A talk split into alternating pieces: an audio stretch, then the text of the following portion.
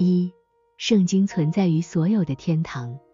天使的智慧由此而来。至今，人们还不知道圣经也在天堂中，除非教会了解到，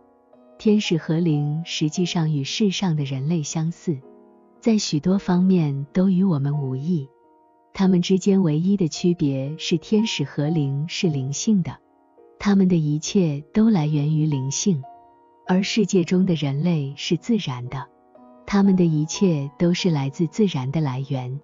只有在这个事实仍然不为人知的情况下，人们才不会知道圣经也在天堂中，并被天堂中的天使以及天堂以下的灵所阅读。SS 七十二，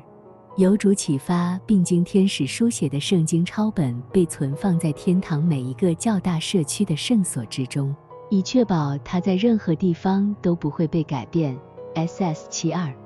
三。所有的智慧都是通过圣经传递给天使的，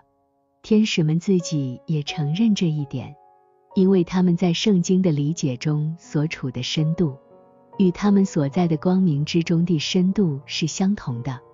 天堂的光是神圣的智慧，这种光在他们的眼前就是光明。在存放圣经副本的神圣之地，存在一种火焰般的白色光芒。超过天堂中其他任何地方的所有光明等级。这种现象的原因与上述相同，